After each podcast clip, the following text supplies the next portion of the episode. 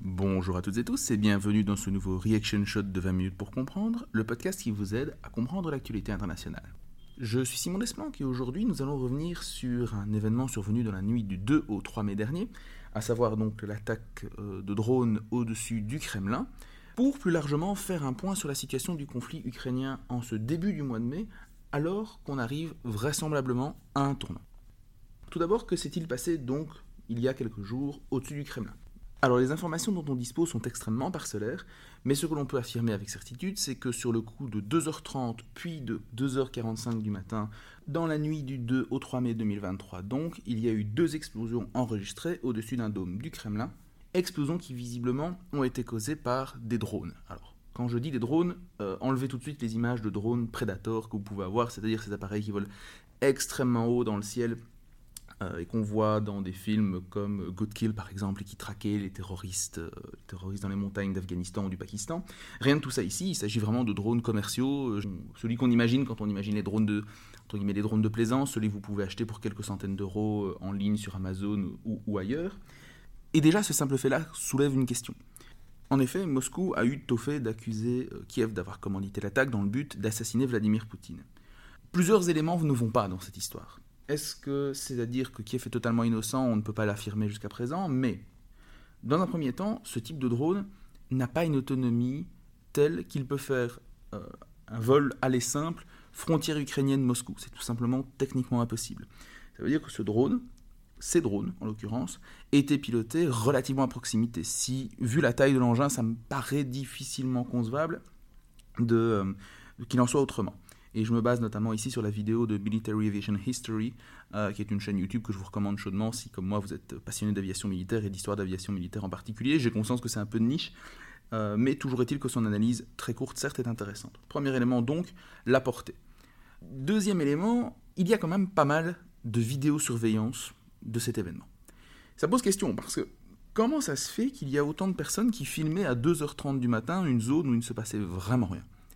Euh, alors, il peut y avoir des CCTV, donc des caméras de surveillance positionnées à proximité du Kremlin, c'est possible, mais il y a quand même au moins trois caméras qui sont impliquées ici. Pourquoi filmer à ce moment-là?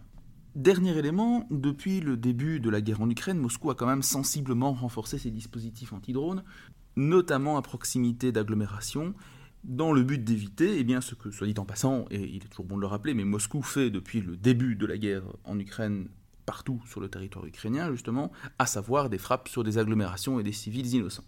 Sur le plan technique, cela s'est traduit par le déploiement de toute une série de matériel.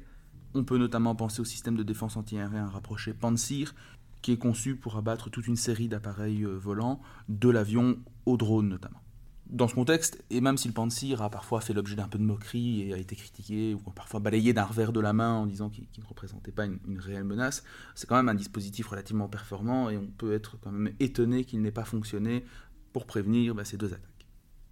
Alors ces constats et d'autres notamment ont amené certains observateurs à amener un peu vite l'hypothèse d'une attaque sous faux drapeau. Alors si vous êtes adepte des théories du complot ou les attaques faux drapeau ou false flag, vous voyez ce que c'est, mais euh, voilà, tout le monde ne passe pas son temps sur les bas-fonds d'Internet, et heureusement. Euh, mais en gros, les attaques sous faux drapeau, c'est euh, un État qui commet un crime contre sa propre population en essayant de faire porter le chapeau euh, à un pays adverse pour justifier une attaque contre lui. Si cette hypothèse me paraît intéressante, c'est toutefois aller un peu vite en besogne. On ne peut pas en effet exclure que des, opposants à Vladimir Poutine ou euh, des Ukrainiens infiltrés aient pu commettre cette attaque. C'est-à-dire des gens qui auraient traversé la frontière avec un drone, euh, des charges explosives et qui auraient été à proximité. Ce n'est pas impossible. Notons quand même que dans la plupart des attaques commises sur euh, le sol russe, notamment on peut penser aux attaques sur les dépôts de munitions de Krasnodar, qui n'est pas très loin de la frontière ukrainienne, les Ukrainiens ont à chaque fois revendiqué leur attaque. Et ils ne s'en cachent jamais. Soulignons d'ailleurs que les seules attaques ukrainiennes menées à cette heure-ci, en tout cas sur le sol russe, sont des attaques qui visent exclusivement des objectifs à portée militaire, des pots de munitions donc, ou des pots de carburant. Ici, ce n'est pas le cas. D'aucuns font un parallèle avec euh, l'enquête en cours sur les explosions du, gazoduc Nord Stream 2, survenu il y a déjà quelques mois, et où on suspecte de plus en plus une frange d'Ukrainiens, mais agissant, disons sous couverture, d'avoir potentiellement pu mener cette attaque, mais à nouveau là sans preuve. Il y a une dernière hypothèse qui est à nouveau abordée dans la vidéo très courte de Military Aviation History, qui est celle de l'accident ou du cas isolé. C'est-à-dire que cette explosion, en fait, euh, n'aurait pas été voulue par l'un des deux gouvernements, l'un des deux belligérants, et simplement, elle va servir, et c'est là que ça devient intéressant, potentiellement de prétexte pour Moscou pour durcir le ton. Et c'est là où l'événement devient véritablement intéressant. Quelque part, j'ai envie de dire presque qu'on se moque de ce qui s'est réellement passé, de qui est le commanditaire ou pas. Ce qui importe, c'est la manière dont les acteurs vont raconter cet événement et l'inscrire dans une vision politique et partant militaire qui justifiera leurs actions futures. Autrement dit, c'est comment on va raconter cet événement au public pour justifier une stratégie, et ici par stratégie, donc je renvoie véritablement euh, à la définition telle qu'elle avait été posée par Joseph Enrotin dans le podcast qu'on avait enregistré en septembre dernier. Et à ce titre, il y a un premier élément qui convient de noter. L'attaque est en effet survenue à quelques jours du 9 mai, et le 9 mai, en Russie, c'est la commémoration de la victoire de l'Union soviétique sur l'Allemagne nazie. Or, on a déjà eu l'occasion de vous le dire, mais cette victoire contre le fascisme, d'une part, est véritablement un référentiel historique incontournable dans la mémoire collective russe, mais également, elle est abondamment utilisée par Vladimir Poutine notamment, et l'ensemble des élites russes, pour justifier la guerre qui est en train d'être menée en Ukraine.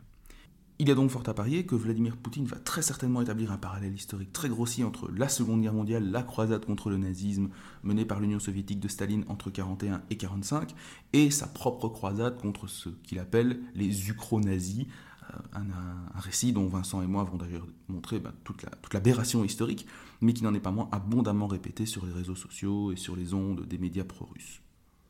Autre élément d'ailleurs, et toujours en lien avec le 9 mai, mais cette fois-ci plutôt sur le champ de bataille, vous n'êtes pas sans savoir que depuis maintenant, en fait depuis août dernier, août 2022, la Russie tente de s'emparer de la ville de Bakhmut, qui est une ville historiquement importante du Donbass, et symboliquement très importante également, mais euh, qui ne comprend jamais que 25 000 habitants, et décrocher cette ville avant les commémorations de la victoire sur le nazisme aurait quand même été un sacré beau, cadeau pour Vladimir Poutine, Apparemment, les Ukrainiens auraient décidé de lui refuser ce cadeau, puisqu'il y aurait eu, à prendre ici vraiment le conditionnel, des contre-attaques localisées euh, dans la ville et dans les parties ouest de la ville, pour à tout le moins ralentir la progression russe et faire en sorte qu'il y ait toujours un soldat ukrainien présent à Bakhmut euh, lors des commémorations du 9 mai. Soit dit en passant, et petite insiste qui me semble importante ici, on voit vraiment très bien à quel point les objectifs stratégiques de la Russie ont sensiblement évolué depuis février 2022. En février 2022, donc euh, on peut vraiment supputer qu'il y avait une volonté de la part de, Moscou de procéder à un changement de régime à Kiev. Face à l'échec de l'offensive sur Rostomel, la tentative de prise de l'aéroport de Kiev, et ensuite euh, la tentative de procéder justement vers la capitale rapidement, euh, peut penser que la volonté de Poutine était plutôt de créer une sorte d'Ukraine croupion, une Ukraine résiduelle, en gros centrée sur les deux tiers ouest du pays, et que le tiers est restant passerait sous giron russe, bon an mal an, mais les contre-offensives de septembre, octobre 2022 ont montré bah, que les Ukrainiens en avaient encore sous le coude et ils étaient particulièrement motivés. Au point qu'en fait, on peut aujourd'hui dire que face à la résistance ukrainienne, Poutine envisagerait davantage, et à nouveau le, conditionnel s'impose, on n'est pas dans la tête de Vladimir Poutine, mais sa volonté serait plutôt de s'emparer cette fois-ci vraiment du Donbass, ce qui aurait été en fait dès le début du conflit un objectif beaucoup plus euh, saisissable d'une part, et beaucoup plus logique au regard des forces déployées. Je ferme ici donc la grande parenthèse. Et d'ailleurs, même si Bakhmut était prise avant le 9 mai, ce ne serait jamais qu'une ville et ce ne serait jamais que l'arbre qui cache la forêt. Pourquoi? Parce qu'en fait, à partir de janvier-février 2023 donc, la Russie a mené ce qu'on a appelé dans les médias son offensive d'hiver. Le but était de reprendre l'initiative après les défaites que l'armée russe avait essuyées donc en septembre-octobre face aux Ukrainiens et de lancer une série d'offensives un peu partout sur le front, notamment du côté de Vuhledar.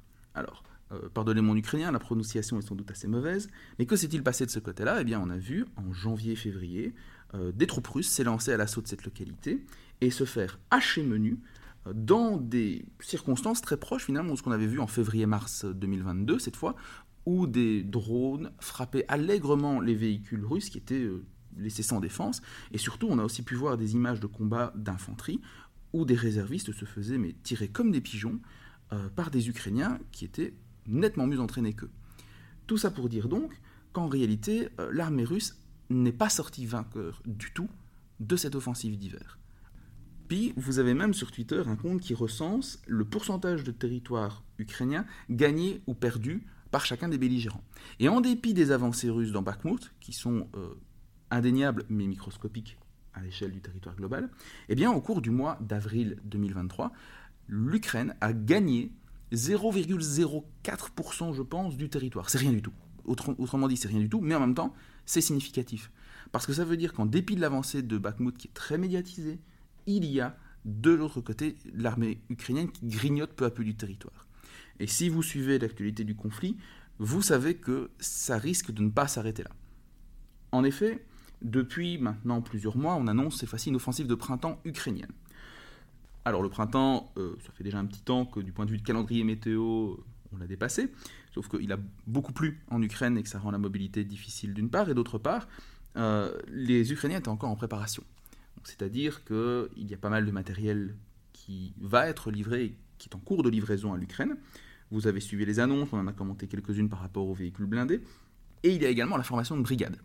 Une brigade qui compte entre 6 et 7 000 hommes en général dans l'armée euh, ukrainienne.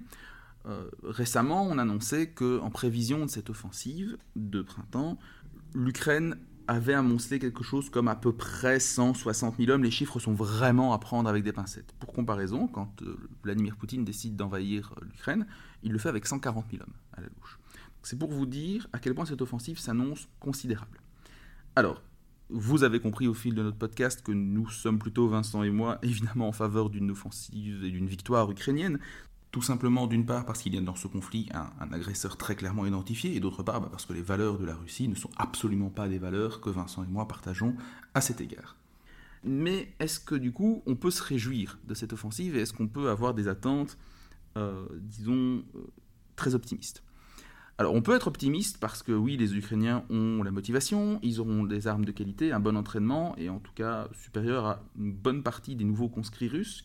Mais d'un autre côté, il ne faut pas du tout faire l'impasse sur les difficultés auxquelles se heurtent désormais les Ukrainiens. Vous l'avez peut-être vu également, mais l'un des gros problèmes actuellement, c'est la question des stocks, et en particulier des stocks de munitions. La guerre, ce n'est pas juste l'affrontement en tant que tel, l'échange de tirs, l'échange de feu dans des euh, combats qui peuvent parfois être épiques et dantesques. En réalité, la guerre, le nerf de la guerre, c'est la logistique. C'est véritablement la question des chaînes d'approvisionnement, des stocks. Et c'est ici où la principale faiblesse des Ukrainiens demeure. Alors à plusieurs niveaux. Euh, tout d'abord, l'Ukraine historiquement utilise un armement de conception russe, notamment dans le cadre de ses systèmes de défense antiaérien, les S-300 et les S-400. Or, eh bien, euh, pour des raisons un peu évidentes, il est très peu probable que la Russie accepte de livrer des munitions à l'Ukraine, et donc ben, l'Ukraine ne peut pas manufacturer euh, en quantité astronomique des munitions dont elle a pourtant cruellement besoin pour assurer sa défense. Parce que si l'armée de terre russe a été décimée et que la marine va sans doute jouer un rôle marginal, euh, l'armée de l'air russe, elle, a été relativement préservée. Or, s'il y a une contre-offensive ukrainienne, il y a fort à parier que l'armée de l'air russe va faire son grand retour et les Ukrainiens n'auront peut-être pas les moyens de se défendre. C'est comme ça aussi qu'on peut comprendre euh, les demandes répétées de Kiev de se faire livrer en avion de chasse, notamment, notamment en F-16, mais aussi en Mirage 2000, euh, quoique de manière un peu plus, un peu plus anecdotique. Et donc, toujours en lien avec cette question des munitions, ce qui a été trouvé pour permettre à l'Ukraine de euh, compenser, euh, en tout cas de remédier à ce problème d'approvisionnement d'armements essentiellement russes, bah, c'est de se faire livrer des armements occidentaux. Alors on peut en, citer quelques-uns, les chars Léopard, les Abrams, les MX-10 RC, les canons César, les, drones Bayraktar TB2 turcs, etc., etc. Mais le problème, c'est que les pays auxquels l'Ukraine a fait appel euh, pour obtenir ses munitions, ses armes, etc., eh bien, euh, n'ont pas des stocks infinis. En fait, les seuls qui peuvent rivaliser en termes de stock avec la Russie, ce sont les États-Unis. Or, vous n'êtes pas sans savoir que les États-Unis ont d'autres chats à fouetter, et en particulier un gros matou qui devient de plus en plus encombrant, à savoir la Chine. Euh, et en particulier autour de la question de Taïwan. Autrement dit, l'équation ici pour Washington, c'est de pouvoir soutenir une démocratie qui se bat contre une dictature, pour reprendre voilà, les, disons, les schémas euh, classiquement proposés dans les, discours, dans les discours américains, tout en étant capable de faire face à un conflit de haute intensité qui pourrait surgir un peu n'importe quand autour de Taïwan, par exemple, et qui impliquerait, euh, là aussi, pour les États-Unis, la capacité de faire face dans la durée face à un adversaire au moins aussi puissant, enfin en fait beaucoup plus puissant que la Russie. Et cette fois-ci, non par proxy, mais vraiment en face à face. Pour l'instant, et pour reprendre une métaphore que j'ai vue sur Twitter et que je trouve excellente, les Ukrainiens ont donc d'excellentes cartes en main, mais plus beaucoup de réserves. Là où les Russes ont un jeu qui s'épuise, clairement la dynamique de l'offensive d'hiver, elle est terminée, et le temps de réacquérir l'initiative, il faudra plusieurs mois, peut-être un an, mais ils ont encore des cartes en abondance, en réserve, et ils peuvent jouer, euh, ils peuvent jouer la montre. Ce qui a amené certains observateurs d'ailleurs à dire, dans le contexte de la sortie et de, de la diffusion de documents soi-disant secrets, alors je ne reviendrai pas sur cet événement-là, mais en gros de dire que Washington euh, s'attend, et les alliés de l'Ukraine de manière générale s'attendent en fait à une offensive de printemps qui aura lieu, mais qui sera en fait très limitée sur le terrain, et que donc on va devoir entamer du côté de Kiev des discussions peut-être en vue d'un cessez-le-feu, ou en tout cas réduire un peu la voilure en termes d'objectifs stratégiques. Pour autant, et comme toujours dans la guerre d'ailleurs, les jeux ne sont pas faits et on n'est pas à l'abri d'une victoire stratégique ukrainienne absolument éclatante. C'est juste que les chances qu'elle arrive, cette victoire, sont quand même, à mon sens, assez faibles. Et j'espère avoir tort, vraiment. Et c'est peut-être pour ça aussi que cette attaque de drone est intéressante, et que si elle est survenue sous faux drapeau, ça pourrait expliquer des choses. Pourquoi? Parce que ça pourrait donner à Moscou le prétexte pour frapper encore plus fort, encore plus dur, et ainsi se réserver une marge d'escalade dans un contexte où l'Ukraine reprendrait l'initiative et passerait donc à l'attaque. Voilà donc, chers auditeurs, chères auditrices, pour ce petit point de situation euh, sur la guerre en Ukraine dans la foulée de ces attaques un peu mystérieuses sur le Kremlin. J'espère qu'il vous aura plu. N'hésitez pas à laisser euh, sous les posts Twitter, LinkedIn, etc. vos remarques, commentaires et observations. N'hésitez pas non plus à nous suivre sur vos plateformes de podcast préférées, Spotify, Apple Podcasts, etc., etc. Toute remarque et tout commentaire sur le podcast sur ces plateformes est d'ailleurs également le bienvenu. D'ici là, portez-vous bien et à très bientôt pour un épisode plus régulier. Au revoir.